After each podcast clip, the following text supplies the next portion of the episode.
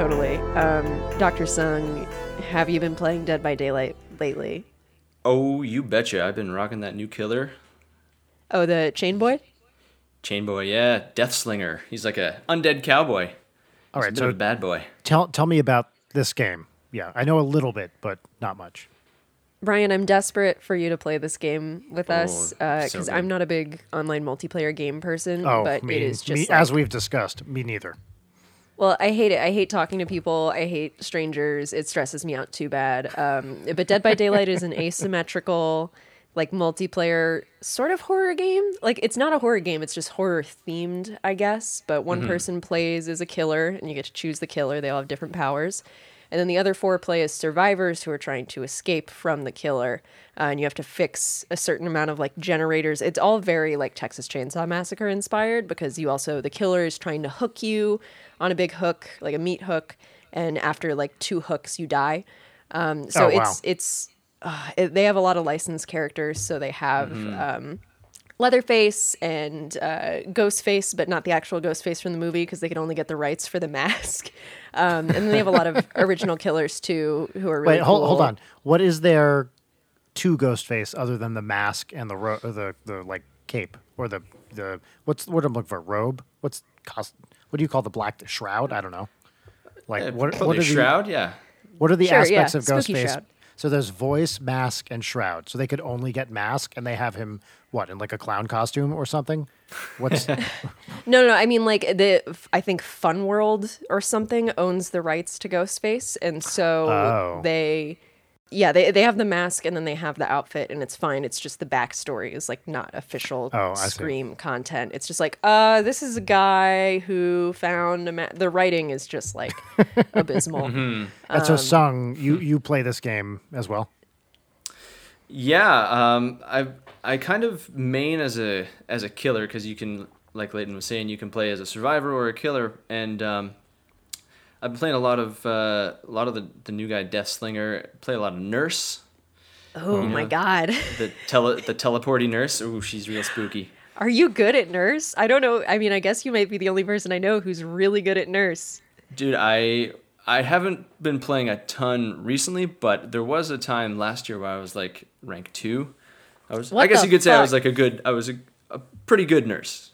I- Is the highest rank rank one? Yeah, but it's like it's not really like uh, a super accurate. It doesn't mean like I'm like the top percent in the world or anything like that. It just means that you can you can be a scrub and still get to rank one if you play enough. That's yeah, and I totally am not in either of those categories. Big time survivor main because I'm awful at killer. I've had like some good streaks at hag and huntress, but it's it's so much more stressful to be the killer than it is to be a survivor because it's like it is right. There's so much pressure. Yeah, and it's like you you but in the like you know that even if you fuck up and do awful and all four of them get out, like you know they get points and they probably had a lot of fun because it's satisfying to get out, but then they all teabag you at the exit and Oh, it makes yeah, me they- really sad and then they roast you in the chat afterwards and it's like, come on, man, I'm just trying to so have much fun. salt. I was just saying I would think killer would be your jam. Like Yes, I know. Conceptually, it is. I do love to play a hot, strong lady who throws ac- uh, hatchets at people. but can I? I mean, you have to have such precision there. And like, I'm only good at Hag because she's a pain in the ass to play against because she can mm. draw traps on the ground. And if you step on the trap, you get a jump scare and she can immediately teleport to where you are. So it's like Oh, a little cheaty. Yeah. But th- Yeah. there's some fun. I, Michael Myers is also really fun to play and to play mm. against mm-hmm. um, because like you can't. There's we're just getting deep in Dead by Daylight, whatever. There's a, a heartbeat like terror radius for the killer, so if they're close within a certain range, you get a really loud like heartbeat. But for somebody like Ghostface or Michael Myers, it's like the radius on it is really small, so you kind of don't hear them until they're right there, and it leads to some pretty fun uh, jump scary kind of moments. It, it's a really fantastic game, like super fun to Yeah. play with friends on a call. you two have played together. we have not. Oh, Yeah, amazingly we have we have not, but uh, I mean we should re- we should remedy that, I suppose. Yeah, I've played with Meouch and, and the other boys, but uh, Meouch is such a screamer in that game, which is really delightful to me. yeah, he's he's uh, big into those jump scares. They're great. Um, Yeah. But yeah, Brian, we'll, we'll drag you into it at some point because it's also on Switch, and I, I, kind of like the Switch version better. I've never tried it. That's that's interesting. It's fun because I mean the best part for me is that you can sit in a room with the other people and be playing it on the Switch instead of just being on a call. And then you can also sort of see their screens, so you're like, all right, he's over there. I'm gonna be over here. That's awesome. Actually, I, I started just this past week my first, like literally first ever uh, multiplayer game, and No way. it's Stardew Valley, and I've been Oh, playing yeah. with Havve Hogan and Lord Phobos and tour manager JP, and uh, That's so great. I'm going to get into the, one of my peaches involves this game and Audrey. If you can't guess what that is, uh, I think you well you can guess what that is. But uh, before that, so we all get on Zoom and farm for a couple hours at night. I've done it twice now, and it's fucking great when you're playing with friends. It's the Isn't it so nice? Yeah, it's a lot less grindy when you're playing it with friends. What kind of do you know which sort of farm you created? Is it like a river farm or a forest farm? I think it's just just your standard normal farm. Like, uh, Havve Hogan had to walk me through it a little bit because I had no idea what I was doing. Like, I just showed up on this fucking farm and had no idea what I Mm. yeah, of course. doing. It's like your grandpa's dead.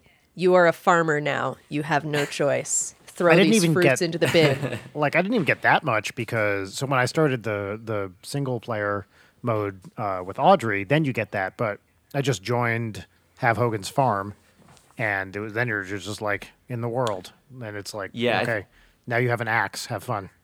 yeah, if I'm not mistaken, the there's I think there's only one multiplayer map, and it's like each it's like up to four players, and each player can get like a corner of the map, and you, you have your own little your own Oh, little you, jam. you can abs- you can pick the other think that's maps what if it you're is. playing with Oh, can you? multiplayer. But yeah, there, there is a special multiplayer one that's like all of them. Oh, Gotcha.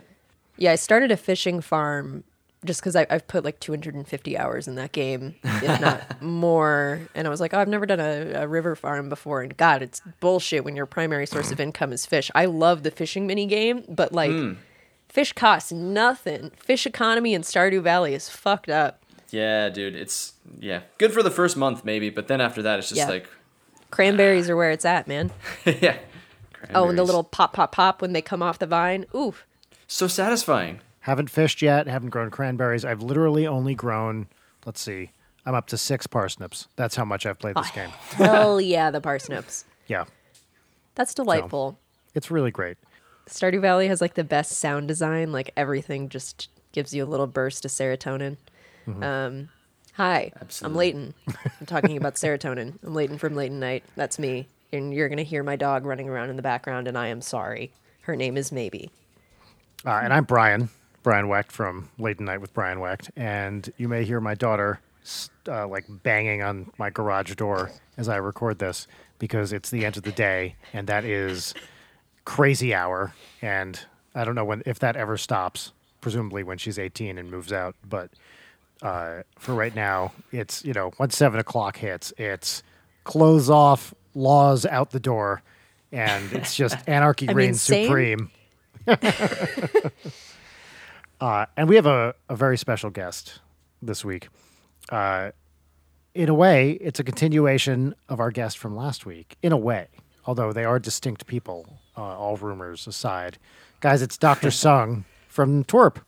Oh, hi guys. Thanks for having me here. I'm real excited. It's uh I've never been on TV before, so this is a big deal for me. Oh, wonderful! I mean, you look amazing. Oh, Yes, thank you as so much. I'm not sure what to do with my hands though. Is it okay if they go here? Maybe Chop, like over here. chop them off. No Chop, chop them off. Yeah. Yeah, if you have any sort of sharp implement, convenient. This man's a doctor. Well, you're a doctor. We have two doctors. Well, th- I don't like to. I don't like to, you know, toot my own horn very much. Uh, but yeah, I guess that is true. You're you're right. But I, I don't like being the only one in this uh, digital room who is not a doctor. You know what? Since we have a majority of doctors, I, using the powers of my doctorate, confer upon you, Leighton Gray, an honorary doctorate. wow, Doctor Gray. yep. Somebody should. That's a good name. Somebody should like make a show about um, somebody whose last name is Gray, who's a doctor. Leighton, did you get the Grey's Anatomy thing all the time growing up? yes. Yeah. I actually, my my family is like a lot of doctors. Um, uh, I, you know, I, I'm weird uh, gay art cousin, so you know, feel very normal about it. Doctor Sung, how are you today? What's been going on with you today? Oh, I'm doing great. Uh, thanks for asking. You know, I um, I was just hanging out with uh, with my dog Rufus, who you might also hear in the background. He's he's such a good boy. He's it's it's uh, it's a terrible thing to be in isolation, but it's made so much more bearable with uh, with a little friend like that. I'm sure you agree. Oh my god, the the dogs love it. Oh, It's a golden. It's the golden age for being dog. Yeah, it's excellent time to be a dog. Awful time to be a human. A- A great, actually, it's a great time to be a little kid. Like every little kid, everyone I know who has a little kid, let's say I don't know, under eight or so, the kids are just in heaven because all they want is to be attached to their parents all the time. and so, like Audrey is having literally the time of her life right now. She thinks this is awesome. She gets mom and dad like twenty four seven. It's it, it she like misses her friends from kindergarten, but she's having a great time, and you know she's aware that stuff's going on, but she thinks it's the best. And so for parents of young children whose children are home all day, Oh my god, how's that going? it's not easy. I'll tell you that. Um, like it's Rachel and I are in a, a somewhat fortunate situation in the sense of she didn't have a full time job when all this shit went down. She was in a, a fun play, which unfortunately had to close, but uh, she can really take point on most of the the uh, the schooling and and all that sort of stuff. Um, and my like honestly, my work is kind of exactly the same schedule as it was. We're just chugging away. Um, but you know, I'm obviously making more time to have lunch with the family and then take time off work to do some bit of schooling with Audrey. But we like, uh, you know, we don't have two full time working parents and a little kid, and we only have one kid, so we're in like a pretty good situation compared to many parents I know who both are working full time and have multiple kids. And then it's like, if you have more than one little kid and two working parents, you're kind of in hell right now. Oof. Yeah, I'm I'm glad that we are all kind of in a relatively privileged position there. Um, and definitely yeah. everybody who is dealing with the other end of that, uh, we're thinking of you. Yeah, for sure. Mm-hmm. It's we've only got eight to twelve more months of social distancing. Hooray! Yeah. That's the bright side, you know. Great time for podcasting. well, I think that's a good segue actually into what we're going to talk about, which is a continuation of what we talked about last week, which are people's questions about creative process. There was an interesting through line and i think something that uh, on social media everybody's kind of talking about of oh i'm going to be home. That means that i have time to be creative. Um, and i feel like that is the most suffocating most suffocating idea right now where it's like oh i have no excuses. I have no excuses right now. I should just be doing it. And then that's like weirdly paralyzing Yeah, these are also mm-hmm. generally people without children saying this. I, I, I will Yes. point out. Yeah. but it is it's a lot of pressure. It's like, you know, to see all these people who are like, all right, now I'm gonna write that screenplay. Like, A, give yourself a break. You know, shit's hard right now. You don't need to do anything creative if you don't really feel like it.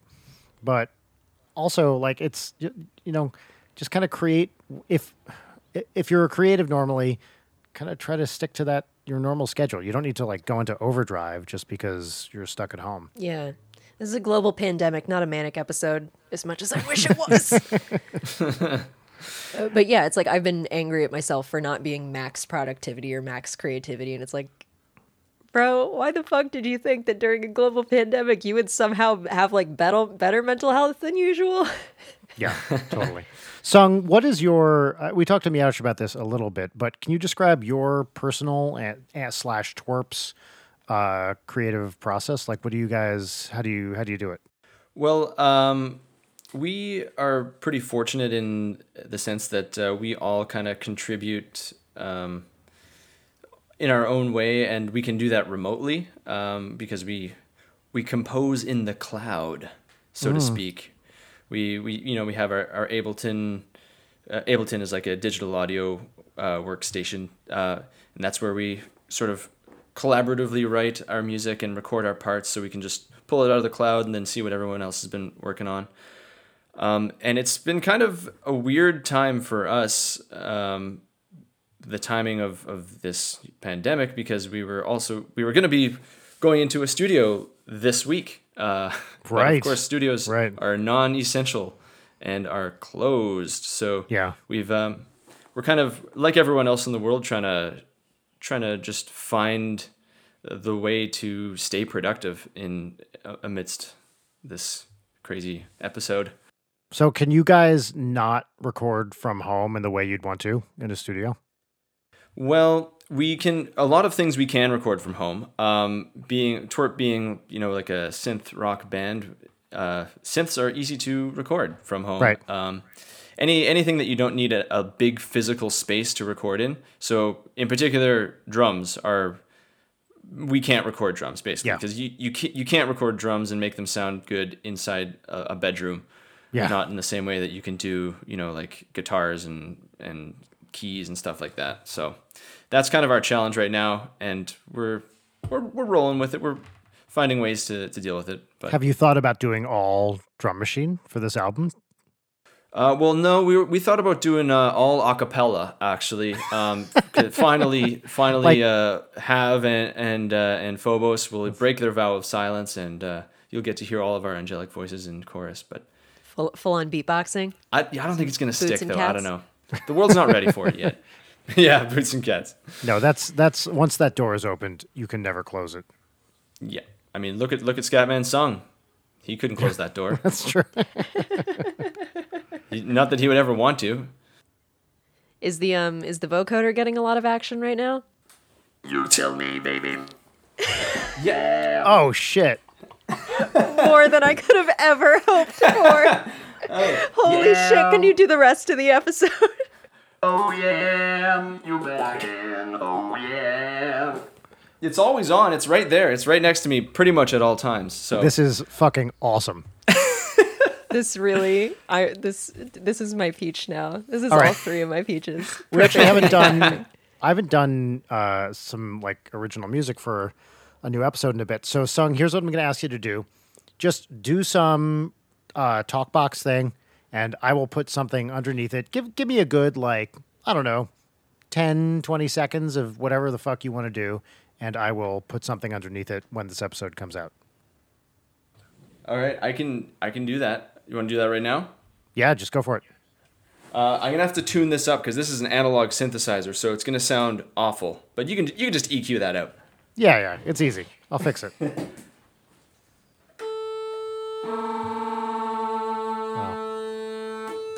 that beautiful? There there you I have it. love That's that's my that's my piece for you. Late tonight with Brian and Leighton, oh yeah. Late tonight with Brian and no Dr. Sun. It's late tonight with Brian and Leighton, oh yeah. There you go. Uh, a little something. Fuck yes. Fuck That's our current awesome. theme song. Uh, yeah, seriously. Hopefully you can chop some of that up and use it. That was Uh, beautiful. absolutely. That was the best. So I don't. I, I'm so fascinated by vocoder talkbox stuff, and I know nothing about how they actually work. Well, first, can you Um, explain to people the difference between a vocoder and a talkbox? Because I think a lot of people use them interchangeably, but they're quite different. Yes, I thought they were the same thing. I would love to do that. Um, yeah, that's that's a that's a thing because I mean, I'm I kind of call myself a uh, synth vocalist because I, I I do talkbox and vocoder, so I the differentiation between them is is important to me. So I'm going to make it uh, known to you guys as well out there. So the the talkbox is actually super crude. It sounds like it sounds the, the like futuristic, right? It sounds like a robot. but it's really just so crude because what it is is it's a little tiny a little tiny speaker like a little guitar speaker in like a pedal uh, and you plug an instrument that can be like a synthesizer like i'm using and you plug the instrument into that pedal which is the, the speaker and then the speaker shoots the sound through a tube into your mouth. And then so so the sound of the synthesizer is now inside your mouth and the notes that you're playing are inside your mouth, and you form the words that you want to say.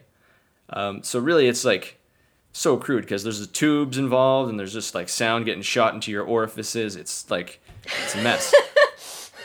but uh, but it sounds it sounds pretty cool if you ask me. Um, a vocoder is actually um, I, I'm a tempted to more- say, and, and I might cut this out.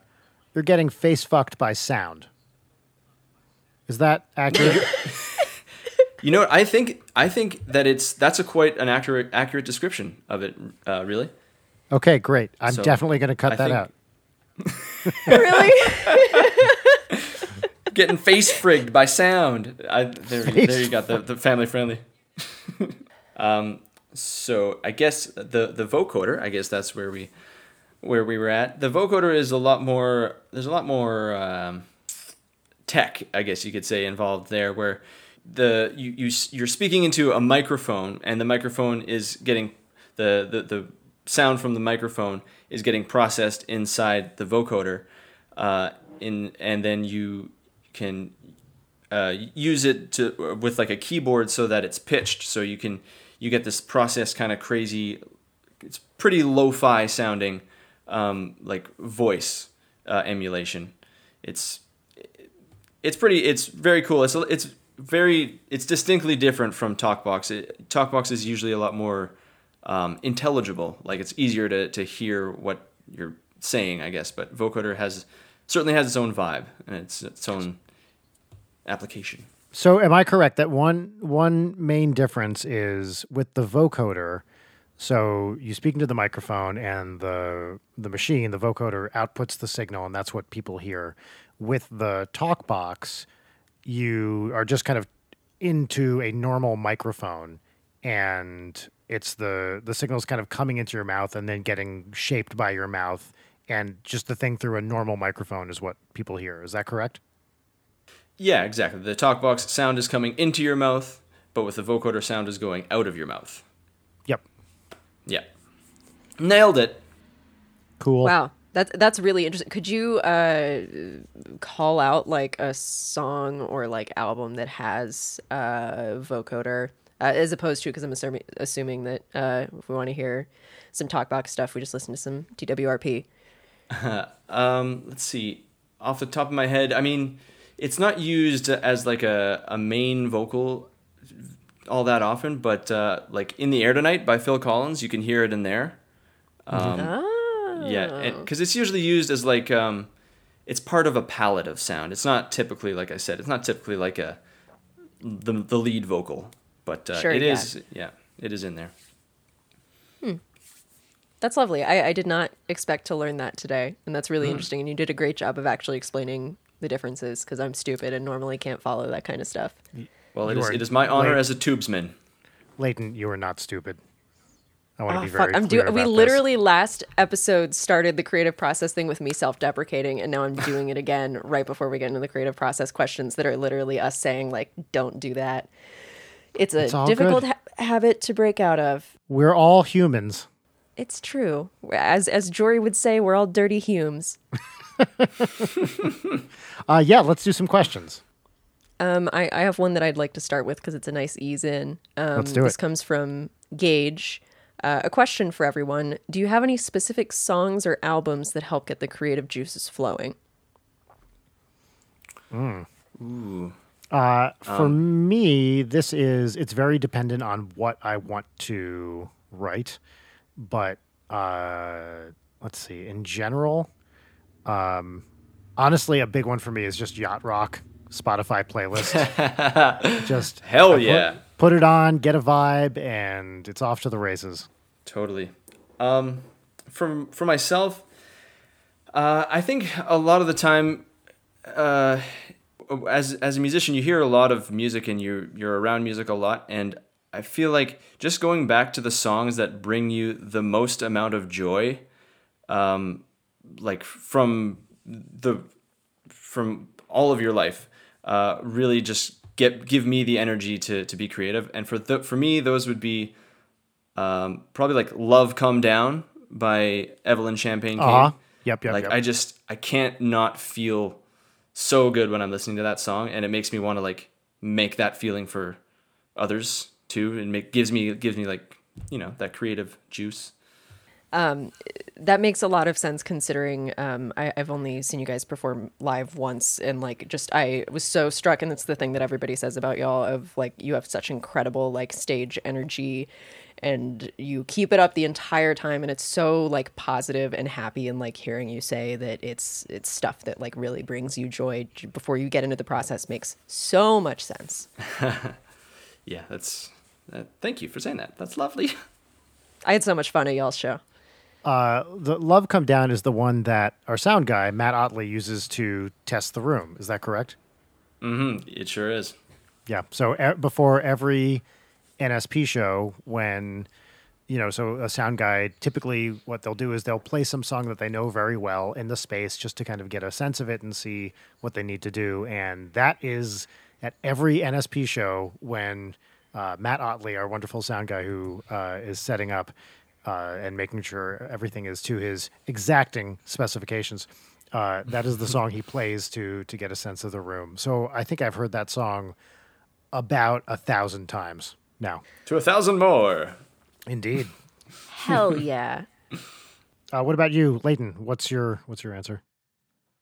I think for me, I, because I've just been um, doing things in a very particular, uh, I guess, dark tone lately, which is a big 180 from Dream Daddy, which actually, I'll go on record saying Dream Daddy was the 180 for me. That was the one out of left field.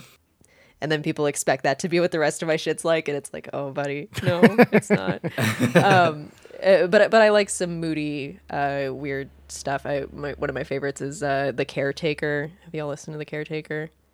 No, I don't know what that is. It's uh, the the album that I recommend everybody to check out is uh, an an empty bliss beyond this world, or is it endless? I forget. Um, but basically, the whole idea behind the caretaker is it's all meant to sound like the music from the end of The Shining, hence the caretaker. Um, so it's a lot of like sampled from that era of music and like very degraded and it, because a whole th- there's like three parts to the caretaker stuff because it's like a side project of another musician um, and it, they're all about like Alzheimer's so it's very similar to Oh, like wow. um, uh, fuck what's the the um, is it William Basinski the one where it's like the thing deteriorating Yeah, that's right. uh, that I can't listen to because it's so fucking slow Yeah. is that water music I forget which one. Okay, whatever. The one, the one like that, but uh, Caretaker is very much about like the stages of Alzheimer's, and so it like very slowly goes through it. The track names are kind of about that, and it's just um, there's this concept that was coined by I believe Mark Fisher, who was a wonderful writer, rest in peace, um, uh, hauntology. That's H A U N T ology, um, and it's sort of this idea that things like vaporwave and certain other other types of music and media hit where it's like this nostalgia for aborted futures like futures that never happened. So you know vaporwave is very about that like what if this 80s like mall aesthetic continued on and we didn't evolve past that? Um, and it, it's a really interesting concept but i think the caretaker embodies that really well because it is like a sort of modernized but also degraded version of like very old music. Um, it, it's perfect background music, and I love it to death. Um, and I've listened to those albums so many times, and they just don't get old for me. Um, and they create a very specific mood, and they make me want to watch The Shining. So it's great. Cool. Very cool. That sounds really interesting. Yeah, I, I definitely Yeah, want check it out. Yeah. Uh, all right, I'm going to pick a question here, and uh, this one is is it's pretty NSP Twerp specific, but I, it's one that I haven't ever really talked about. So uh, uh, I want to just read it here. All right, so here's the question. Uh, this is from Kyle. He him. I'm not a composer, but I arrange music for brass quintet and tuba slash euphonium ensemble. My process generally involves writing motivic and orche- uh, orchestrational ideas on staff paper and then inputting it into my notation software. What is your process for writing your music for NSP slash Starbomb and Twerp? Do you use staff paper at all, or do you have another method? Thanks. Okay. Uh, Sung, do you want to take this one? For I know you write a lot of the the Twerp music. Do you want to discuss your, you know, what your process is on that? Are you ever writing Yeah. out sheet music? Totally. Um, yeah, I mean, usually how it goes down is usually one of us will start um, with like a, a skeleton of a song, which would be like like a groove or maybe like an A and a B section, that kind of thing, like something like a progression, basically. Uh, and when we do get down to actually writing it all together and like fleshing out the song, uh, often we will you know, because we go on like writing retreats once a year or so. Uh, when we're on these writing retreats, often we will just like you know with staff paper, write out like the you know like a, sh- a shitty chart, you know, just like a dumbed down thing so that everybody can be on the same page and just get the broad strokes of it. Uh, we don't Yeah. really, we definitely don't go into Sibelius and uh, input every note painstakingly like like uh, like Kyle, but um, yeah, we do a little bit of it. Yeah, personally, so I grew, like when I was in college as a uh, like a music major, a composition ma- major, I did everything on staff paper. I mean, I was in the finale is the program I used at the time, and just wrote everything. You know, sometimes I would write uh, usually at the piano and then notate everything, and uh, that's because everything was designed to be played by other human beings um, and in a relatively precise way. I mean, when you're studying, you know, when you take a composition class, you got to write shit out. Like that's, you know, half the battle is putting it down on paper to be played by someone else. But now for for NSP and Starbomb, I almost never write anything else, uh, write anything out on staff paper. It's just like sometimes very occasionally sung for twerp i'll give you guys a lead sheet or something but pretty rarely. Uh, the only stuff i typically do on staff paper now is if we're doing horn arrangements i do all the horn arrangements uh, myself for nsp uh, and that i will write out and then hand to the to the horn players. But there's just no we, we hear a lot from people like hey will you guys ever put out sheet music? It's just so there's so much shitty sheet music out there uh, where like the tabs are the wrong chords and you know it sounds nothing like the actual song. I mean, it's hard, you know, to arrange a song for like a rock band for piano and have it sound halfway decent. If we were gonna put out proper sheet music for NSP, that would take a, a long time, and it's time that I personally don't have like right now. So, and given I imagine would want to expend elsewhere. yeah, totally. Like the, I don't know how many, you know, people would even be interested. Probably, you know, a small handful of people would actually buy NSP sheet music. Um, but it's, you know, it's not the kind of thing like to be perfectly frank about it, like we're not going to make any money off of it. And to e- expend the amount of time, I mean, this would be like probably months to really get it right and do it well. It just doesn't seem worth it. Like I could be writing new original music in that time rather than, you know, putting the old stuff on uh, on sheet music. That being said, if someone came to me and was like, "Hey, like I want to arrange all the NSP stuff or some NSP stuff, whatever, uh, for sheet music, and then you can just kind of look at it and make sure it works," that I would be totally down for. I just don't have the time or energy or motivation to do it uh, myself. But right now, like in terms of writing, never on staff paper. It's all just, uh, you know, it's mostly on MIDI. On I use Logic, and I just put stuff down, and then you know, kind of develop it uh, from there. Yeah, so that's my process right now. Oh yeah. Uh, there's a there's a word in that question. Uh, what what is motivic? I don't know what that means.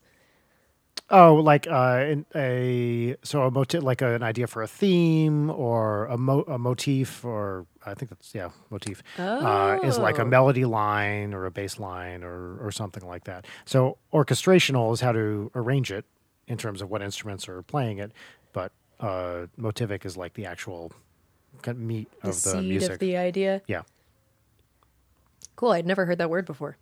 yeah, it's Learning so uh, much today. Sometimes you hear it in the context of uh, leitmotif, which is a uh, you know a famous thing. Basically, in, in Wag, uh, Wagnerian opera, every character or object or whatever has a certain theme associated with them. Not not unlike a lot of movies. You know, like in Star Wars, there's Leia's theme and, there's Right, and yeah. that sort of thing. So. Uh, Wagner was famous for having these things he called leitmotifs, which were themes that would appear whenever certain characters showed up uh, in the opera. There's actually a, this amazing book. Uh, I'll probably getting the German wrong slightly, but it's like Das Buch der Motiv, which is a list of all of the leitmotifs from the Ring cycle. Uh, and it's really cool. So you can look through and you can see, oh, here's Siegfried's thing, and here's you know the rings thing, uh, and characters have multiple rings. Yeah, uh, multiple themes. I mean, You can also just go on TV tropes, and then there's just like an encyclopedia of that from literally everything. I remember Yeah. reading a lot of that in middle school. I honestly, okay, I use TV tropes all the time. I knock it because it's it's like the dorkiest thing in the world, and there's a very specific vibe to the way that people write on there. Lots of italics and Oh, like yeah. really over dramatizing stuff that doesn't need to be. It's pretty Um, annoying. That's God, definitely true. that vo- that voice is the worst, and it totally maybe it's partially because it informed a lot of uh, the way I wrote in like middle school and stuff, and that is a nightmare. Um, but it is such a I, I pull it up very frequently and like use it for work. It's I mean, really it's just like useful. it's so useful.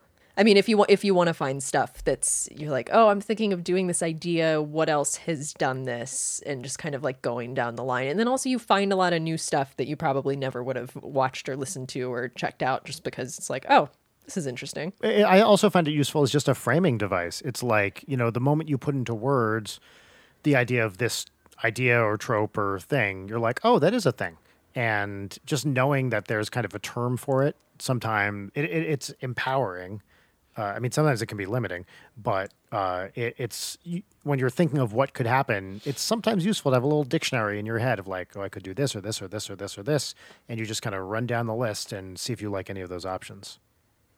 Yeah, and then there's totally like, you know, I, I think a lot of those terms have fully entered my lexicon of, you know, lamp shading and uh, uh, fridge logic and all that stuff. Um, but yeah, u- useful, useful tool. What's the one that it's like combining a bunch of individually awesome things into something that sucks? It's like vampire, shark, robot, zombie, or something like that. As, as we as we like to call it, just two things. How, what was Um, it? Well, I have to look this up now. Hold on. Wait, are you describing NSP songs though? Well, that's the thing. Believe me, I am the most guilty. Uh, Ninja Pi- This is it. Ninja Pirate Zombie Robot. That's what it's called. yep. Wow. And yes, I am absolutely describing NSP songs. In fact, uh, many of our uh, song ideas, if not the entire band name, comes from, hey, let's just list like a couple cool things. We got dinosaurs, we got lasers, and we got fights. Uh, yes, Dude, recipe. you're not success. exaggerating. Yeah. yeah, I, I was really when I discovered that um, Dream Daddy has a TV tropes page. That was like the true. I'm I'm fully. Dis- I mean, everything I see that other people have put out about Dream Daddy like just makes me wildly dissociate. But like the TV tropes was the big one of like, That's great. what the fuck. I spent years and years and years just inhaling hundreds of tabs of TV tropes. So very, very strange to be like, oh yeah, something that we did. Hey, do you like horror movies? Are you stuck at home right now just waiting to get funny games or perhaps The Strangers? D? Well, have we got the thing for you? In honor of our upcoming horror history series Deep Cuts, hosted by yours truly, we've partnered with Shudder to bring y'all a special offer. Late night listeners, that means you, can get an extended 14-day free trial for Shudder and access to their full library of amazing horror movies. All you have to do is go to shudder.com slash sign up. That's S-H-U-D-D-E-R and enter promo code DEEPCUTS. For people who don't listen to Late Night and are thus not cool, they only get seven days. Late Night listeners get 14. That's two weeks of horror content. And if that's not a peach, I don't know what is. So now that you have no excuse, I am simply demanding that you watch some great horror movies, such as Audition, Ginger Snaps, In the Mouth of Madness, Tetsuo the Iron Man, The Taking of Deborah Logan, The Love Witch, Knife and Heart, Revenge, literally all of the Friday the 13th movies, Dogtooth, Noroi the Curse, The Exorcist 3, A Tale of Two Sisters, and so many more that I couldn't possibly list them all, but they're very good. So scoot on over there with promo code DEEPCUTS and let's get spooky. Or else. Uh, Leighton, do you want to pick another question here? Um, let's see. This question is from Kira. I was curious how you handle or store works in progress and quote unquote dead projects, like sketchbooks, notes, or projects you devote a lot of time to but never fully carry out. One part of me wants to hoard every scrap, sketch, and prompt just in case I can revisit it with a different perspective or use it in a future project. It's also nice to see if I've made any artistic progress over time. Another part of me wants to permanently get rid of pieces I don't have a use for anymore so I don't have files of junk or proof of my failures and rage quits. this is a really good question. That's a great question. Yeah. Um, I I will say for me because most of what I work on is digital, uh, as it is for many people these days. I never throw anything out. Like for for music, it's all in there somewhere. I'm not going to permanently delete a file, and I have very frequently like gone back to files from now we have you know 11 years of NSP uh, ideas as well as other stuff. Uh, I'll just go back and start listen to old shit and see if I like any of it that you know I didn't like or didn't finish for whatever reason. Uh, once upon a time, this is a lot harder in physics where like you i mean i'm actually like then I, I just have these folders of like math that i would do. And then at some point you're like well that never went anywhere. But picking it up after like it's easy to pick up a song but it's very hard to look at something you calculated six years ago and be like what the fuck was i thinking? Like a lot of times uh, it, it you know it, it's like this classic thing with with, with uh, science is you write the paper and you move on to the next thing and i certainly look at papers that i wrote and i'm like what? I what was i doing? I just don't understand this at all anymore. It happens to you know almost every scientist that these papers from even a couple years old you're just like I, I don't i don't i don't understand this anymore. And you can relearn it pretty quick but there for physics i would just store I, I actually would occasionally throw out old notebooks if it was like well i have to move again and this math isn't going to get any more mathy so let's just like you know dump it in a garbage disposal somewhere I had never really considered that from the perspective of like science stuff. Um, Dr. Sung, what's your what's your uh, take on this? Um, I'm a very similar situation to to Brian because all of everything that I create musically is digital. I, I never delete anything, and every once in a while I'll go back to an old project or something, or sometimes even when when twerp is like when we're trying to like when we're perusing all of our ideas and we're you know trying to narrow down songs to like put into an album sometimes like something that i think is a piece of shit from like six months ago i'll like bring it up for shits and giggles and then uh, the other guys might like it. And like that happens to all of us in the band. So like a lot of the time having a fresh uh, set of ears at least in music can go a long way in oh yeah. s- seeing or, or hearing what is good about something Yeah, or even distance from your own stuff Yeah. and being like, oh, I was really down on this at the moment, but this is actually Totally. kind of dope. And now that I have better skills, I can actually execute this in the way that I wanted to at the time. Mm-hmm. I think I think from a writing and like game development perspective, uh, never throw anything away. Keep your sketchbooks, keep your old writing projects. Like I really can't emphasize enough how much of like the work that I do now is like, okay, there were these characters that I drew a couple of times and thought were interesting years ago and never did anything with. They actually work really great for the like you sort of have the groundwork and like pieces that you can kind of collage together to make the new thing. I will say that like for Dream Daddy, a lot of those uh, designs or character quirks or whatever were just sort of like an amalgam of all this, these years of things that I'd kind of picked um, and kind of synthesized into a new thing. Like I think that stuff is really important, not only to track your progress, but it makes you a better artist. And if you have the space to hold on to that kind of stuff, fucking do it. I, I find it really interesting, especially working in a, a you know a band with uh, another person. Actually, I mean, in terms of writing, it's two other people. It's me and Dan and producer Jim Roach. Uh, you know, like there there's a bit of fuck you energy that comes from presenting an idea that the other guys don't like, and it's like. Well, if you don't like it, I'm gonna, gonna do something awesome with it myself. Like you'll see how stupid you are for rejecting this amazing song uh, and uh, I, I found that I've repurposed a lot of ideas I really like into that the other guys didn't uh, into stuff that I like for myself or just other projects. Um, I, I you know. I, I, I agree. Never throw anything away. Obviously, if it's taking up physical space, you need the space. Get rid of it. But if it's files, I don't see any downside to to keeping it in some format you can uh, you can access later. Yeah, and if you have a big like stack of sketchbooks or notebooks, if you're going to get rid of them, please just like digitize them first cuz having old sketchbooks is really important and especially like getting those tools to figure out how to iterate on those. Like you find so much good stuff and also like I, I don't know if this I'm sure this is most uh visual artists, but like there's such um visceral snapshots in time of your life. Like it is truly like a diary like a visual diary regardless of whether you mean it to be or not Um, it is totally just like a little time capsule of a moment in your life, and I think that's really valuable to hold on to. Yeah, totally. Also, the best art is motivated by either spider horniness. I will die on this hill. Oh, I thought, okay, what I thought you said was the best art is motivated by spider horniness. And I was like, oh, what the fuck? I love the idea of spider horniness. That is, I don't like that.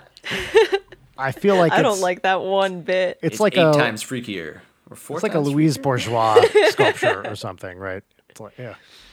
Oh. It's just there there's this I I have this like I don't think I've ever been able to find it since and I guess my my mental leap here was spider horniness leads to awful bundles of baby spiders. Yeah. hell hell yeah it does. Um, I so I, I conceptually fuck with spiders. I like vibe with them, not in the horny whatever. Um, but okay, nobody's because it's like they're you, cool, no. they're useful. They they look sick, but in practice, I see them and I am upset, and I will take them outside. I will I will escort them out. But there's this video that I found forever ago that I got into this hole because like you can watch bug fights on YouTube, which are mm. awful but very interesting. oh yeah. And then there's there there's like lifestyle people who raise spiders and stuff. And there was this one video that I found. It was a dude with a tarantula. It was like a mommy tarantula. And he was really it was almost like an unboxing video. I like I like that you said eggs. mommy tarantula. That's that's pretty great. Of course, yeah. Daddy likes that. Mommy tarantula. Yeah, da- daddy likes mommy tarantulas. Uh, so it it was like an unboxing video for a spider egg sack, and the dude was like so palpably excited, like he's clearly filming with one hand, and he's it, it- other hand on the spider stuff. Oh my god. keep accidentally saying like oh, whatever. so i- he's so excited. He kind of pulls open the spider egg sac a little bit, and he's just so stoked. And he opens it up, and all the baby spiders are dead. And I Oh. don't think oh. I've ever heard like a more like grief-stricken man. Like he's so upset, and the video keeps going, and he's like, "Oh, Oh my god. I was so excited. I, I can't. They're all. None of them are alive." Oh god. it was really fucked up. I'm thinking of that dude. I hope you're okay, and I hope you have lots of spider babies. Sung, I think you and you or one of the other twerp guys introduced me to bug fights on YouTube. I think it was one of you. Oh yeah, that was well. We don't don't feel great about it now, but it, it's it's it's good to know that it exists in the world. Yeah, I think it's awesome. Yeah, it's fun. It's I- fun to watch before you think about it too much. I used to do uh, a thing on YouTube, and I've done this for a while, where I would uh, come up with the name of an insect and then the name of a mammal, and search "insect eats mammal" and see if there were any videos of it. And uh, obviously, for most insects, the answer is no. But uh, there are some. All right, look up bat eating millipede Holy shit! which is a millipede that eats bats. Uh, there's Oh no! oh, Yeah. Oh, I think no. I've seen that actually. the fucker's like What two the feet fuck? long. Yeah. Oh god, that is the stuff. No, of no, no, no, nightmares. no! I, s- I see a bat rib cage out. I do not want. oh, sorry. that. That's what a giant bat eating centipede. It's not a millipede. It's a centipede. Yep, there it is. Yep, this is the one. It's the first video that comes up for giant bat eating centipede, and Oh, no, the I'm watching it. centipede. Yeah, so the centipede crawls. This is a huge, pale, like horror horror film looking centipede. It's probably about a foot, foot and a half long. It crawls up to the top of the cave and hangs down until a bat flies into it, and then it grabs the bat and like dumps some venom into it, and then eats the shit out of it, and it rules. This is fucking awful. I hate this. is Guys, don't Google this. it's my oh, favorite God. video. No, no, get out of there. No, There's some really. Are you watching it, Leighton? yeah, Did it get the bat yet? yeah. Yeah. Oh god. Uh, it turns out centipedes eat a lot of amazing things. There's a really good one of a centipede eating a mouse, which I is definitely We might we might disagree on the definition of really good. but by really good I mean objectively great. So I don't think we disagree on that, honestly. Um, but the it's it's a very upsetting video of a centipede just like digging into a mouse, and it's Munching. Oh, it's it's so great. Centipedes, like these big centipedes that live in, I think the the bat eating one is from South America somewhere. Although I for, I realize South America is pretty big, so I don't know. Maybe it's in the Amazon. I don't remember. Uh, but these big South American centipedes will eat the shit out of mammals, and it's awesome. Fuck. I what are what are um what what bugs freak y'all out the most? I don't get freaked out by bugs. I love bugs. Um, I have an answer for this. Okay, they're underneath my garbage can. um, about maybe eight months ago, I guess it was in the summer.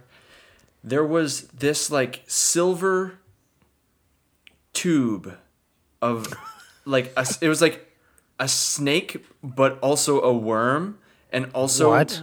had like no face, but it had like one eye, or like it was disgusting, and it just like. I mean, flopped dude, you're you're straight up talking about a dick right now. Was that you, Brian? Trash can dick. you Son of a gun. yeah, Oh man, I I honestly I can't I can't describe it any better than that. It was like silver and shiny, and it like didn't slither like a snake. It just kind of flopped. around. It was awful. was it a slug? It wasn't a slug. It was like I think somebody said it, it was like a blind, like called like a blind worm or like a blind snake, something like that. Oh my god, I have to look this up right now. There's they're like oh man, they're so gross. It Wait, are you just tricking us into looking up dick pics? Blind snake. Blind one-eyed worm. Oh god, did you did you find it? no. I'm looking up blind snake now. Blind. Uh, what is it? Blind. These look cute. I don't know. I, Yeah, I guess I would be look Yes. by seeing one. Slow worm, I think. Slow worm. That's what it is. I think it's called. No. Wait, what? That can't be right. It says in Europe. See, No, no, we, no, we tout the it. show as like a talk show for the terminally online, but we truly don't really do that beyond having online people. But now this is like y'all, y'all are just gonna hear frantic typing and then us going, no, no, no, no, no, no, no, no, no. I'm typing huge worm Los Angeles. Uh, the first Craigslist actually, personals, huge worm, Los Angeles. Oh. I think I found it. Thread snake. I, I will say before we look at that, the first hit on Google when I search for huge worm Los Angeles is an LA Times article where from 2019, actually just from December 2019, where the title is thousands of quote penis fish unquote wash up on Northern California beach. Ryan, articles that you wrote don't count. Okay. Look, it's it's a vanity podcast. All right, so what what was it? Uh, Thread son? snake. thread. Thread snake. Thread snake. Yeah. Brahminy blind snake or the thread snake. And It's cute. oh, but it was. It, it's the way that it moved was what was most startling because it looked like it was like dying or in pain, but because it was just on mm. cement underneath my underneath my my garbage can, just like flopping around, and I was like, "What do I do with it?" It's That's Ooh. very cool. I, I guess there there are a lot of things that are more fucked up in motion. I I guess I'm like not a big I, I loved the aesthetics of an insect, but they upset me. Um, I, I will say though, there are two types of insects that I find very fascinating and love very much. Um, are y'all familiar? Do you, do you have these in either Jersey or Canada? Canada uh, ant lions. Oh yeah, ant lions are all like over from Jersey. Half Life Two. Dude, we, we get those like crazy in Canada. Um, yeah, just everywhere. yeah, we would we would but ant- uh, drop ants into their little funnels and watch them go Totally, crazy. yeah, right? yeah. I would take like a pine needle and then like trace around the edge of it. Um, for those unfamiliar, an antlion is like you'll see little uh, cone cone indentations in the ground, and at the very bottom of the cone, there's an antlion. And when it feels like an ant or another bug crawling around on the outside, they start spitting up sand from the center, so it'll knock down and fall further in, and then they eat it. It's the best. And like that, hours of entertainment right there. Doctor Sung, do you, you Um, you legitimately don't know about these? Uh, I didn't know that that's how they hunted or you know ate. That's that's pretty that's pretty nifty. Yeah, Clever. They're also fucked up looking. yeah, they're pretty messed up. Um, there's actually a really great movie. Have Have you watched um, Woman in the in the Dunes? No, It's a Japanese new wave '60s black and white deal. Um, that I highly recommend. But it, it's like the most. Um, it, it's it's not obviously explicitly about ant lions, but it's basically dude gets stuck in a huge sand pit that's shaped like an ant lion thing with this lady who's like, no, no, you're staying with me. You're not leaving. You're my husband now. Um, a really really fantastic movie. Um, it, it's like one of the most uh, like f- physical. Like you just feel the sand. Everything is covered in sand, and it's awful. I love it. What's the other insect?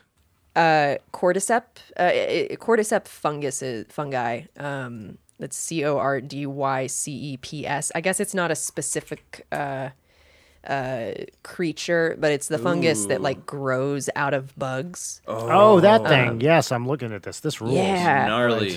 isn't that so metal but That's yeah it's so like a mind control Yes, that Fungus. one. Like, that's one of these, so cool. That's awesome. Oh the visuals like they're amazing i mean that is a horrifying thought of this thing has taken over your body you're just like it's fucking up your brain and now it's growing out of your body and you're dead Yeah. That's. that's that's some cronenberg shit I mean, that's basically being pregnant.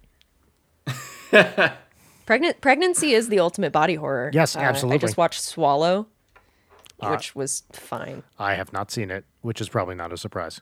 yeah i mean it's not really a i don't know whatever i'm not going to go on my screed about it but it's like pregnant lady develops um pica and starts eating thumbtacks and shit Oh. Gotcha. Fun. It's pretty. It's like a Pinterest. it's a Pinterest board of a movie. It's fine. Uh, let's do w- one more question. Okay, okay, so how do you approach slash know which parts to keep the same and which to change when playing covers? For original music, how do you decide when to match the drums versus guitar versus do your own thing? And lastly, who are some great people to listen to to help me get out of my melody centric thinking and more into a rhythm section mindset, especially any underrated or lesser known musicians? From Justin, from Justin, he slash him. Cool. So I I guess I mean I can talk about the cover stuff. Uh, Sung, you of course are an integral part of the NSP covers uh, experience. Um, this is something with with Ninja Sex Party in particular. Dan and I have very different attitudes towards. Uh, my attitude is completely fuck it up and make it almost unrecognizable. Um, and Dan's is much more like let's keep it pretty straight ahead. Uh, we tend to keep them pretty straight ahead for a variety of reasons. It's they honestly very few people love completely fucked up covers, and I don't think those albums would would be very popular if the songs were just like completely deconstructed versions. Uh, for me, it, it's just like a fun intellectual exercise to do it but what parts to keep the same and what to change? I mean, obviously, like generally, melody and chords are going to stay pretty much uh, the same. Uh, everything else, as far as I'm concerned, is up in the air unless there's a particularly iconic uh, line. So, like we covered "Rock with You" by Michael Jackson, and there's like a you know do do do do do do kind of synth line that that comes in there. Uh, or there's a sorry, I'm talking about the synth solo. Do do do do do do do do do do do do or whatever that is. Um, I got the notes a little wrong there. But if there's really iconic stuff, we want to keep it, especially if it's a solo. Everything else is uh, is is up in the air. What about so Twerp does covers like pretty regularly. Um, I know you you guys typically do like one per show. What do you guys do when you're doing your own covers? Um, all right, so here's here's here's the the real trick for twerp. Are you guys ready? For covers, we listen to the live version of that song. So if if it's a recorded version of Oh. a song, we go to the artist and we look them up in like when they're at their peak, and we we check out what they did for it live because almost always musicians will will spice things up or do something different when they do it Yes, live. totally. So like when you when you check out the live version and you're like, oh shit, we could like do something like that. Um, like it, it gives it sort of a, a fresh, uh, a bit of freshness when you when you actually record it that way. Um, and also you know like like you said, Brian, like you got to keep like the the hook's got to be the same, but you can also have fun with chords and reharmonizing some stuff. But uh, it's a lot of, like like like you said, a lot of people don't want to hear a fucked up version of a song that they love. Yeah, exactly. and especially like with the NSP cover albums, a lot of people we hear from the younger fans, like sometimes they've never even heard those songs before. and part of the fun is doing them in a way that's our style, but also recognizably uh, the original. I, so just to give some specific examples from NSP stuff, one thing I was really excited about, uh, we did a cover of "Jump" by Van Halen, which is, I think, arguably not one of our best covers, um, but I arranged the the synth solo there in three part harmony, which I was really happy about because I thought that was a fun like That's fun. exercise. Um, uh, on that first, that was on the I think the, that was the first cover album. Uh, also on that album, we did the Burning Down, where I changed the uh, uh, part of it, uh, put in five rather than uh, I think most of that song is actually in six, uh, but cut off a beat because I thought it'd be fun. Uh, I remember with Heat of the Moment, like uh, we we listened to the original and the tempo was just like all over the map. It was like the drummer Yeah. was. Do you remember that? Yeah, it was so weird. It was like he was drunk or something. A yes, rock it was like drunk. It was It was like the. It was like that. Everyone in that super group might might have been on drugs, uh, and the tempo was it was just crazy.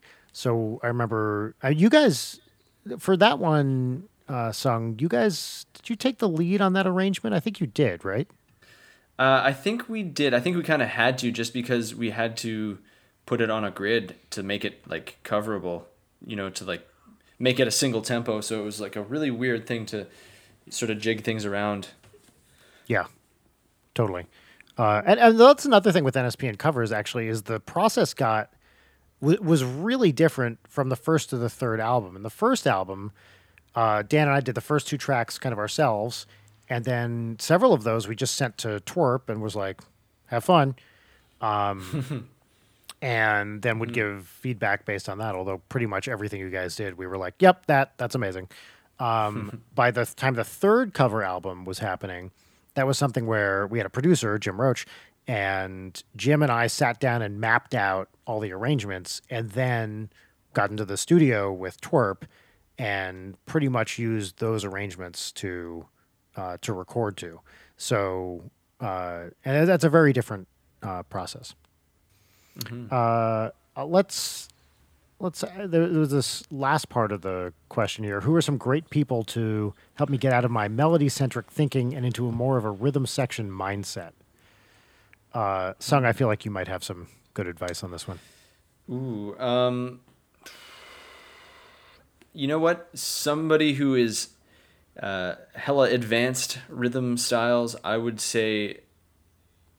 Listen to like Vince Guaraldi, man. He is. That's true. Yeah, he totally. is a total wacko. He is just insanely good, and it's like he he was like kind of a pioneer in like incorporating like samba and bossa into like um, other things. And he's it's definitely not super duper melodic because it's so busy with the you know rhythms and the harmony and whatnot.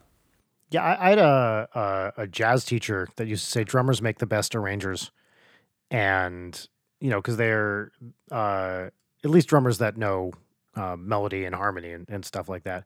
Obvious, uh, of which Sung you are one, so you are a drummer who also deeply understands you know music theory. Uh, but there's all sorts of. I mean, I would say listen to listen to good drummers um, and there's a million of them. I love. I've actually been listening to a lot recently. The Thad Jones Mel Lewis Orchestra, uh, really great big band stuff from the '60s and '70s. I think mostly arranged by Thad Jones, but I could be wrong about that.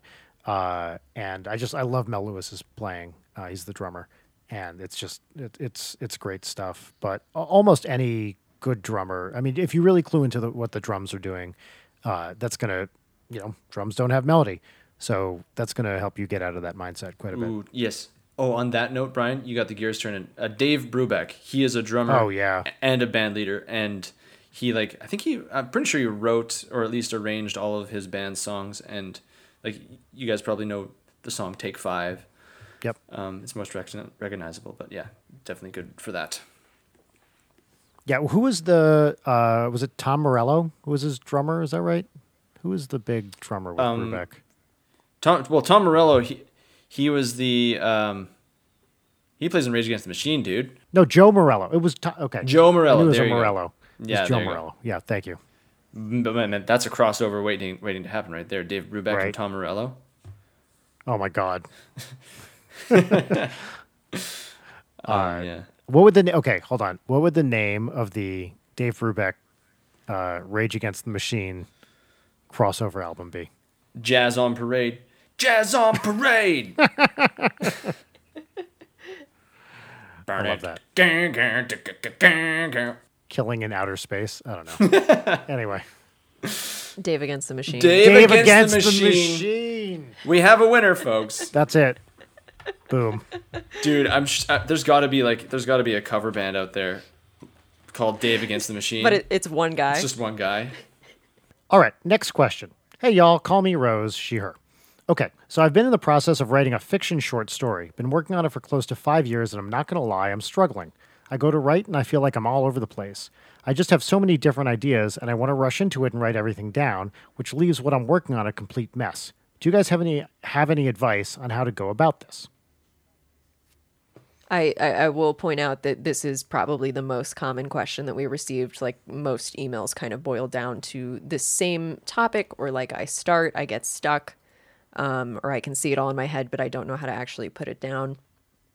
It, which is like very, very common creative thing across all disciplines, I Yeah, think. for sure. But it, it's learning to get over that hump. And I think a big part of that is giving yourself limits and setting small goals and knowing what those goals are and just kind of creating a roadmap of like, okay, this is point A, this is point B. There are many different stops along the way. And it's really kind of paralyzing when you're sitting down to write and you're like, oh shit, I got to do this entire thing and I have all these ideas or whatever. Like, you just have to start somewhere and make the goal, no matter how small it is, of like, okay, this is a scene I know I want to ha-. like you don't have to do it linearly. I think I very rarely write anything that is totally linear. It's like, okay, well, I know what this puzzle piece is and I know what this puzzle piece is. And it is genuinely like putting together a puzzle. Like you want to put all the pieces around the edge and then you work your way through and some areas are a little bit more filled out, but eventually you know what's supposed to go there. It's just a long process and if you let yourself I, I I think I said this on the last episode, but just like it, you got to get out of your own way. Like you just got to get out of your head about it, and you just got to fucking do it. Yeah. Um, and I think that makes the difference between people who make things and finish things, and people who don't make and don't finish things. Like you just have to start doing it. Uh, no matter how you get yourself to start, you just have to do it. Yeah, that's right. And the other thing I will say is having a first draft that's a complete mess is fucking great. It doesn't matter if it's a complete mess. It 'Cause should that's a draft. It should be a complete mess. It's like get something down and you know, then go back and hit it, you know, edit it or whatever later after you've given yourself some space. But to me, having a, a first thing that's a complete mess is not a bad thing at all because you have a thing that exists. So it's better to have too many ideas and dump them all on paper or on, you know, on the recording or whatever the fuck it is, uh, just to get it out of your head and get it down, and then you can go back and edit it later. So. Uh, yeah, like the- the- viciously kill your darlings. Yep, it's it's it's really what Leighton said. Just set a time to create however you're going to create. Have goals of it doesn't need to be writing a chapter or whatever. Just have it be do something, however small, every day. And sometimes you'll do the bare minimum and struggle to get there, and other times you'll write 50 pages or whatever, and you know, and it'll you know you'll just kind of go on a tear. Just make time to do it, and that's the most important thing. yeah, something is better than nothing, and that is something that I think a lot. Uh, The, the two phrases that I think most often are like, something is better than nothing, and uh, action precedes motivation. Like, Yep. just do it. You're not going to want to do it. You just got to do it. Dr. Sung, any thoughts? Uh, I mean, I totally agree with you guys. What you guys are saying. It's uh, in other words, don't be afraid to suck because you everything's to get good. It's got to suck first. In um, almost everything's got to suck first before it can be good.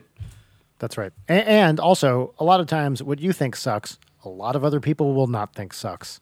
Indeed. So, like, don't be afraid to put something out there. I mean, obviously, if you think it's terrible, don't do it. But uh, if you're like, well, I don't know, well, you know, whatever, show it to a couple of people. Maybe show it to a friend or, you know, someone whose judgment you value and see what they think of it. Sometimes it might actually suck, and sometimes it won't.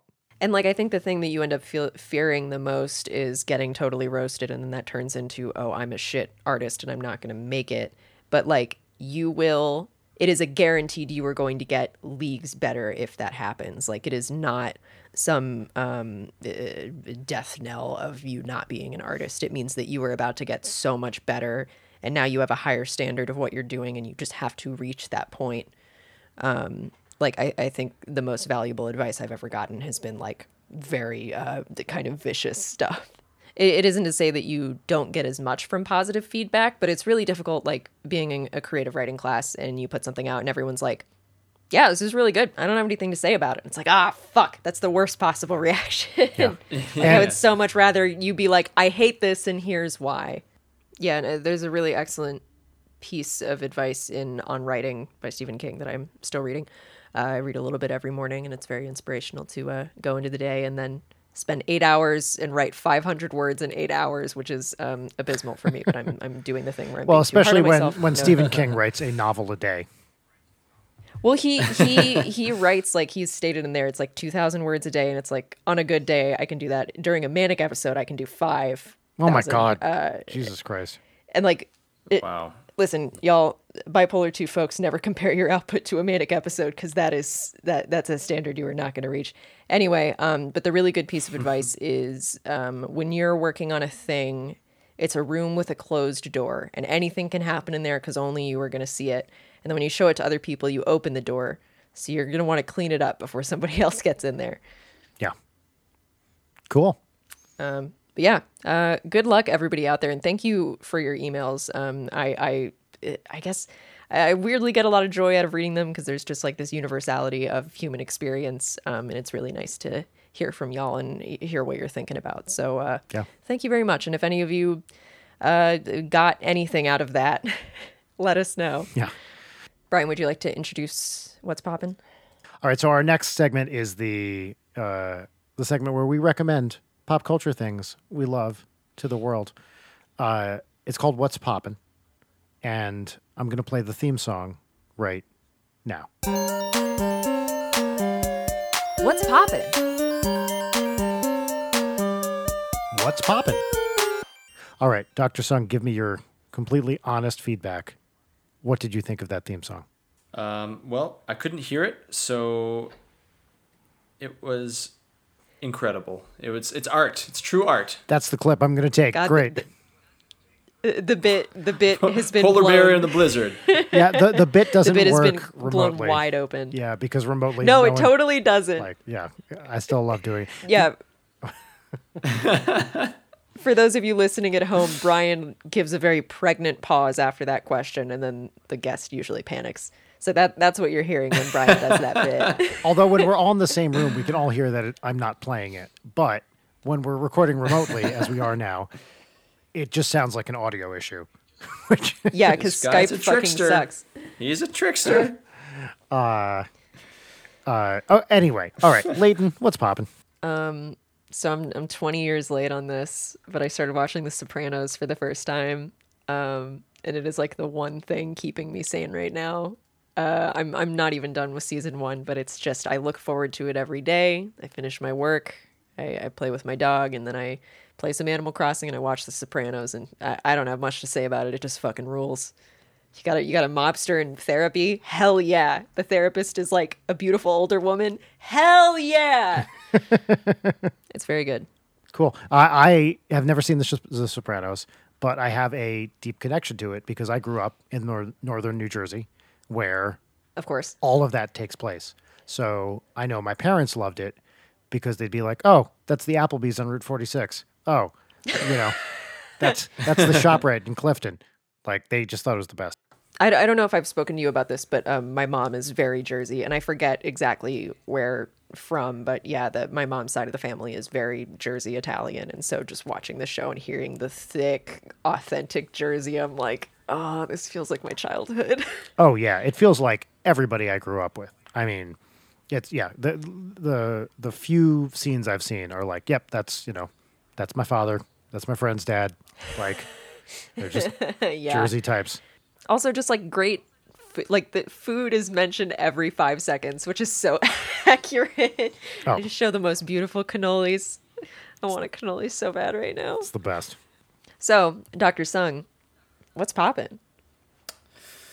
Okay, well, a little while ago, I went on a, a, a pretty deep rabbit hole into weird Japanese film, um, and I came. My favorite, my favorite thing that came out of it was this movie called Big Man Japan. Okay.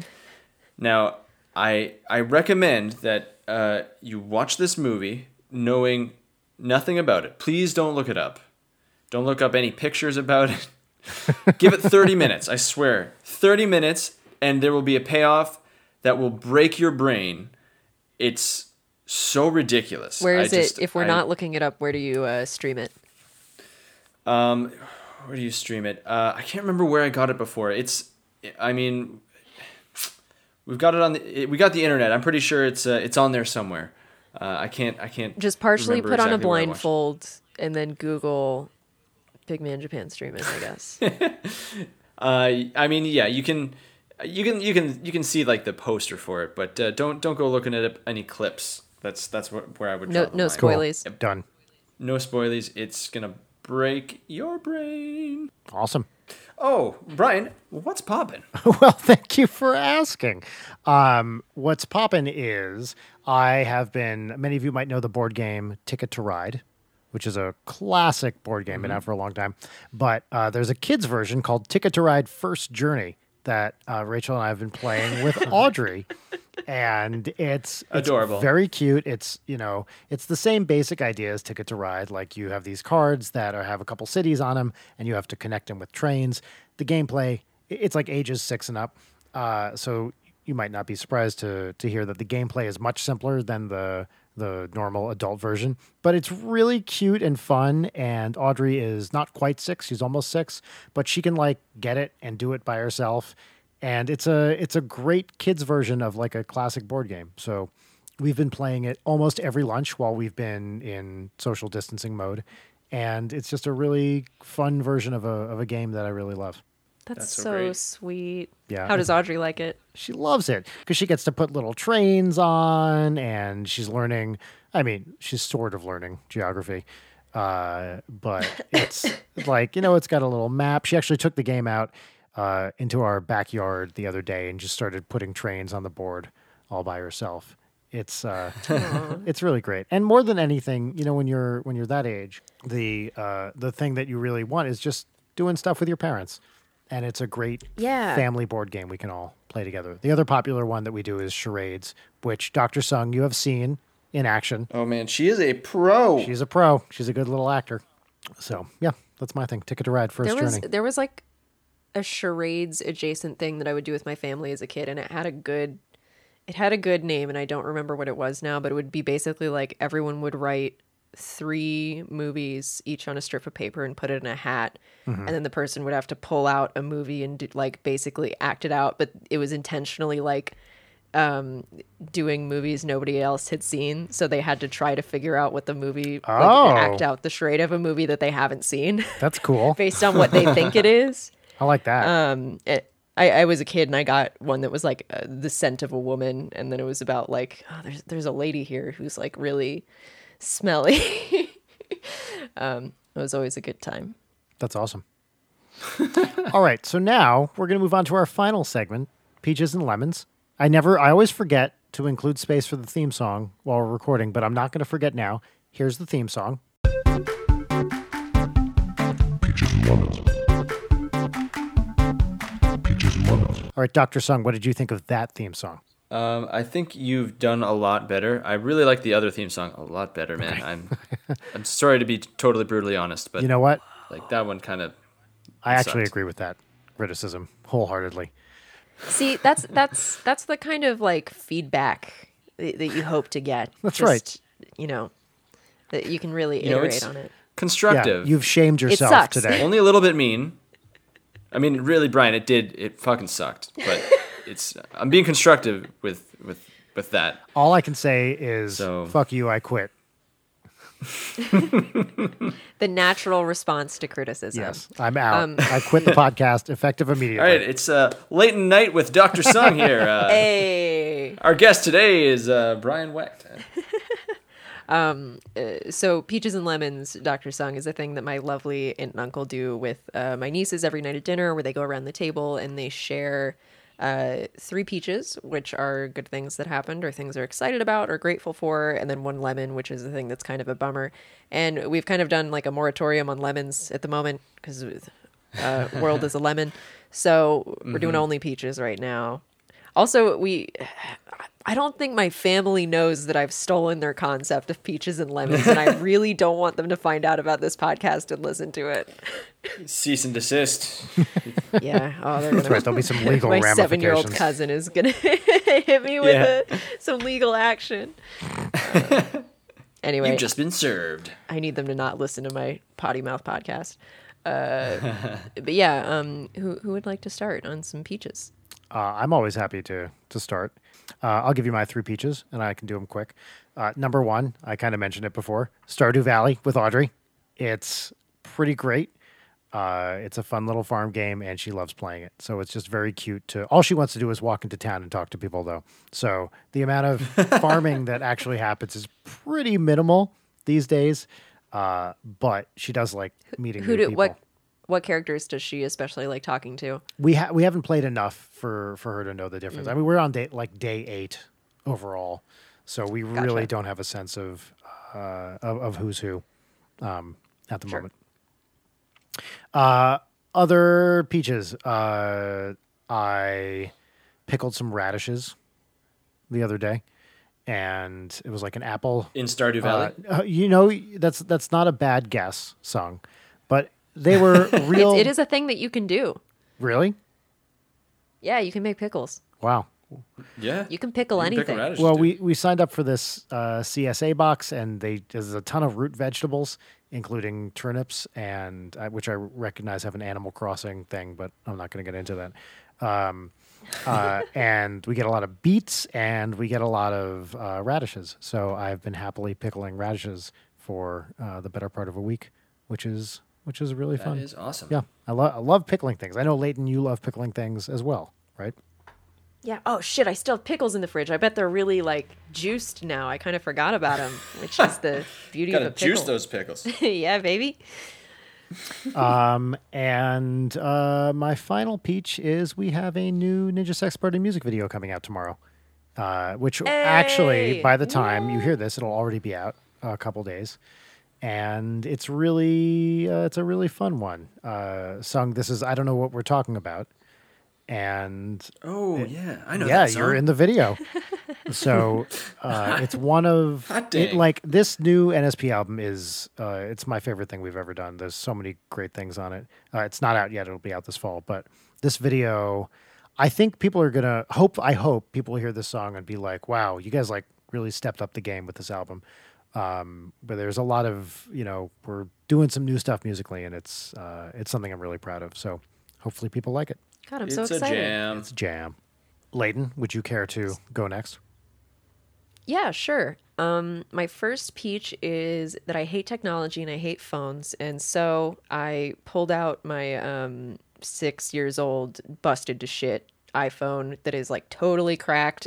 Literally, the only things that work: Notes app, alarm clock, and Spotify. barely, and that's all I needed it for. So I've been turning my phone off or just like putting it across the room Oh, and the just best. like it, it is amazing. It is making me so aware of just like how often I'm looking at my phone. And I stopped. I've been very awful for the past few years uh, about you know being on my phone right before I go to sleep and the first thing when I wake up and like charging it in my bed and stuff, which is just awful.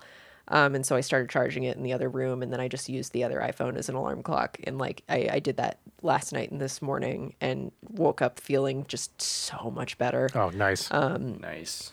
Yeah, so that has been really delightful, um, and I'm glad that I'm doing it. Um, fuck phones, throw them in the ocean.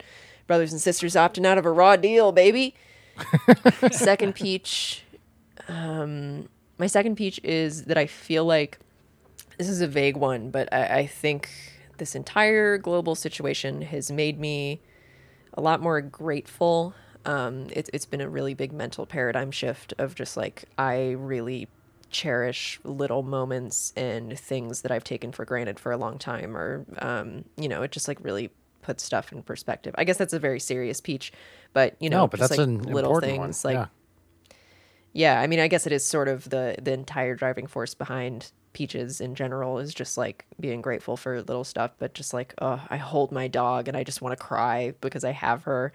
Um, and just like I don't know, looking looking at trees outside, and I guess it's sort of doing the thing where I'm not looking at my phone as much and just being more present in moments. Like it, it is really good for the old brain. Um, and I highly recommend everybody sort of uh, uh, just I don't know, be mindful.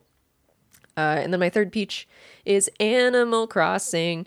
I I wasn't gonna talk about it, but I can't not talk about it. And I'm sorry, people who either are playing it or aren't playing it and are sick of seeing everybody talk about it. But just like, ah, it's so nice. And I think the specific peach for me is pretty much like every night or every other night we go and hang out in somebody else's town or people come to my town, and you know there's like a chat function sort of that like just sort of barely works, but you can type from your phone. Um, and there's something just like so strange in this time of having, you know, two people sitting in a cute little corner that they've set up and just sort of like chatting in this very like clipped basic way. And it's, it, it is sort of like an eerie but nice experience of like, well, I can't see you in person, but we're hanging out and there are animals walking around and we're hitting each other with nets and chasing each other with axes. So it's kind of cooler than real life. Yeah. But yeah, Brian, please play Animal Crossing with Audrey. She would fucking love it. I will. We're actually setting up a little reward system where she can earn Animal Crossing because, uh, as Yeah, may that's wise. It might not come as a surprise that when you're trapped at home with your parents for a while, uh, listening is not so great, uh, and her behavior has been. Uh, I mean, it's typical little kid stuff, but I think she could, you know, rein herself in a little bit more than she currently is. Yeah. So I think we're gonna. That's gonna be the culmination of, like, you've done your chores and and things like that, just as extra motivation. video video games are a great reward for that kind of thing. I, as a kid, that was really not that I was fucking around and being a shit anyway, because I was a very respect and obey authority kind of child. Oh, But yeah. uh, yeah, it was like, oh, well, you can get a Wii at the end of the summer if you get all straight A's and you're not a piece of shit. Yeah, totally. Yeah, I can do that. Fuck me up, Wii Sports. Dr. Sung, what are your peaches? Uh, well, you know, I was looking out on the horizon the other day and I realized that I can see mountains in the distance that I haven't been able to see in the area that I live ever. Wow. Hmm. And I realized how clean and how clear the air is because everybody is staying the frig at home Yeah. and all these travel restrictions and everything. The the mother nature is like slam dunking on us right now because she's having a great time. She is she's breathing and she's just loving it. So like that's that's a silver lining as far as I'm concerned because like uh, I was reading an article too how you know like uh, every city in the world is like has the cleanest air that they've had in you know decades and stuff and Yeah. while that may be transient that's that's true because you know inevitably the machine will pick back up and stuff i think that it is like a good indication towards where things are headed because with this stuff that's been happening we can it's sort of um, shown that remote working is a viable thing Totally. and you know i think that that uh, people not as many people in the future in the near future once this is all said and done will be you know s- commuting to work and driving and sitting in traffic for hours on end every day I, that's my hope anyway so i think that's a, a good a good thing to to stay optimistic about a little Yeah, peach totally. Yeah, and you can uh, you, you can totally like the air palpably feels cleaner. I, I that's a big Lo- Hmm. Los Angeles thing where like when you're it's a bad air day, you can feel it, but like it's just been so crisp and clean, and you Mm-hmm. can see stars at night. Like it's wild. Venus recently Yeah, has been amazing. Uh, if you look right up near the moon, I think it's still this. I haven't checked in the last couple days, but very close to the moon in early evening. It's just blam. Venus is like right there. It's amazing. It's beautiful. Yep. No way. That's really cool. Um, I, I guess a, another peach for me would be. I guess this is also kind of a bit of a silver lining for the current situation is that um, I realized that like all of my friends are like me, sitting on their asses uh, every day, and they're like, I wish I had someone to talk to. And so I've been kind of like reaching out to friends that I haven't talked to in a long time Yeah. and and also talking to like my mom every day and like when you when you when you realize that everybody's in the same situation and that like everybody would just would love to hear from you like would love to just like talk to somebody it's like it's really nice because like I've reached out and like made contact with friends that I haven't spoken to in a while and you know I encourage everybody out out there to you know talk to your mom every day Yep.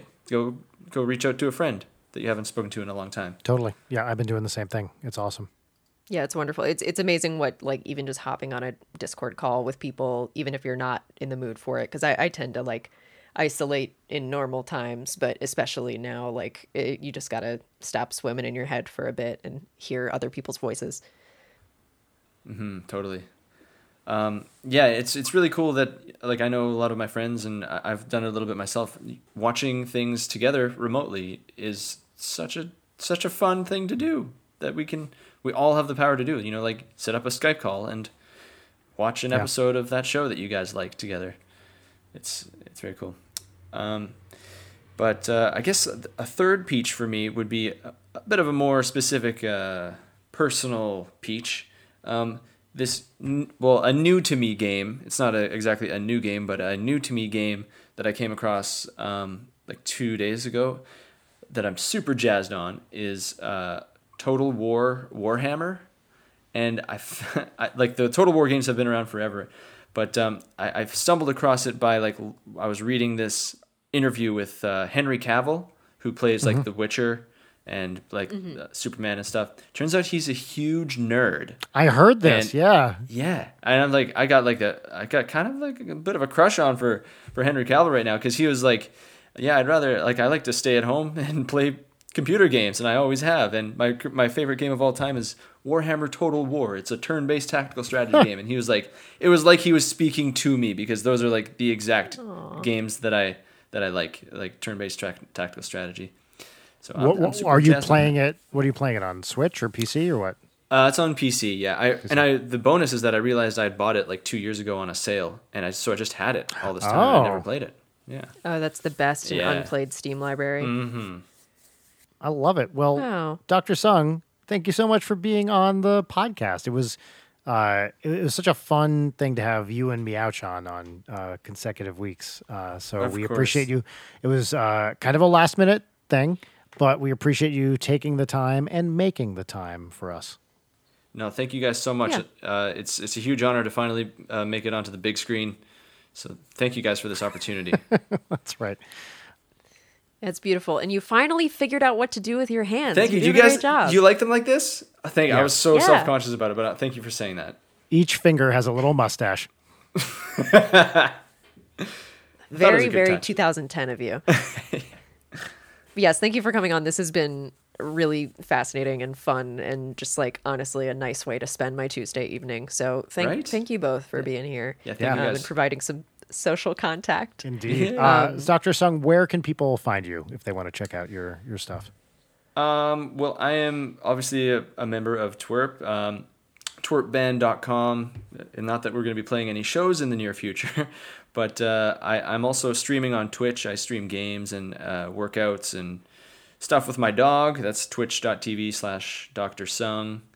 Um, yeah, those, are- those are probably the two best places to find me. Thank you all so much. Yeah. Yeah, of course. And listeners, thank you so much for tuning in once again. Um, I, I really want to encourage this, uh, which I've sort of started doing on Twitter on Fridays when the episodes drop. But like, uh, tweet us your peaches. I'll do a tweet asking what your peaches are this week, and please respond to it because I, I really like hearing from people about what they're excited about. I call I call them tweetches. I'm gonna kill you. Great. Thank you for listening to the podcast. Stay safe out there. Be well. This is the end of the podcast. Goodbye. All right, thank you guys. Bye. Take care. Leighton Night is produced by Brian Wecht and Leighton Gray. For more information, visit leightonnight.com. That's L E I G H T O N N I G H T.com. Also, please follow us on social media. On Twitter, we're at Leighton Night, and on Instagram, at Leighton underscore Night.